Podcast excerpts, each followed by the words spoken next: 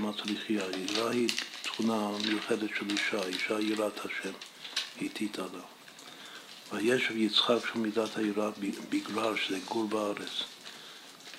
זה צמצום עם המשכה, למה? בגלל שזה לשון גרר גור. יש משהו ביראה שהוא גורר, מה, איזה גורר יש בקדושה? מה צריך לגרור?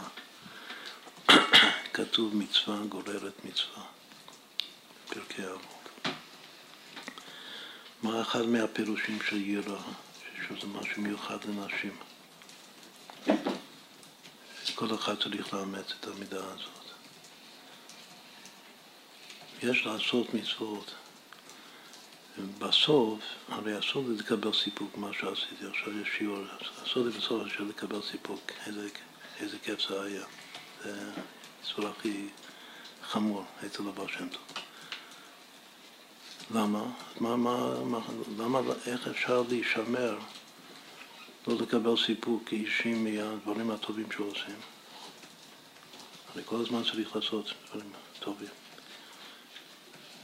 זה קשור למידת היראה, לאישה יראת השם.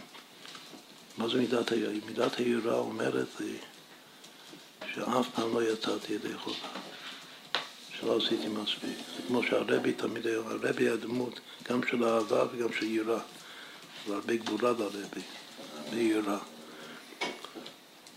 אחד מהדברים של הרבי שגם לא היה אף פעם מבסוט מכל ההצלחות, מכל מה שהוא עשה. בגלל שתמיד היה צריך יותר.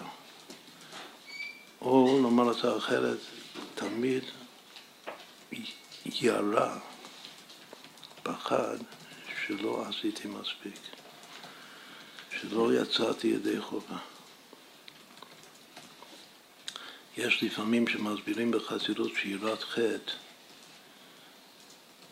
מה הפירוש שיראת חטא? שחטא מנתק את חבל התקשרות האהבה, עבותות האהבה. אני ירא לנתק את החבל, שזה בעצם האהבה. לפי זה היראה משמשת את האהבה. אבל כאן יש לנו פירוש חדש, פירוש מאוד מאוד חשוב. שיראה זה פשוט שאני ירא שלא יצאתי ידי חובה, אף פעם. מה זה, איזה תוצאה טובה יש בזה, כמו איזה הרבי. זה הכוח המניע בנפש שהמצווה גוררת מצווה.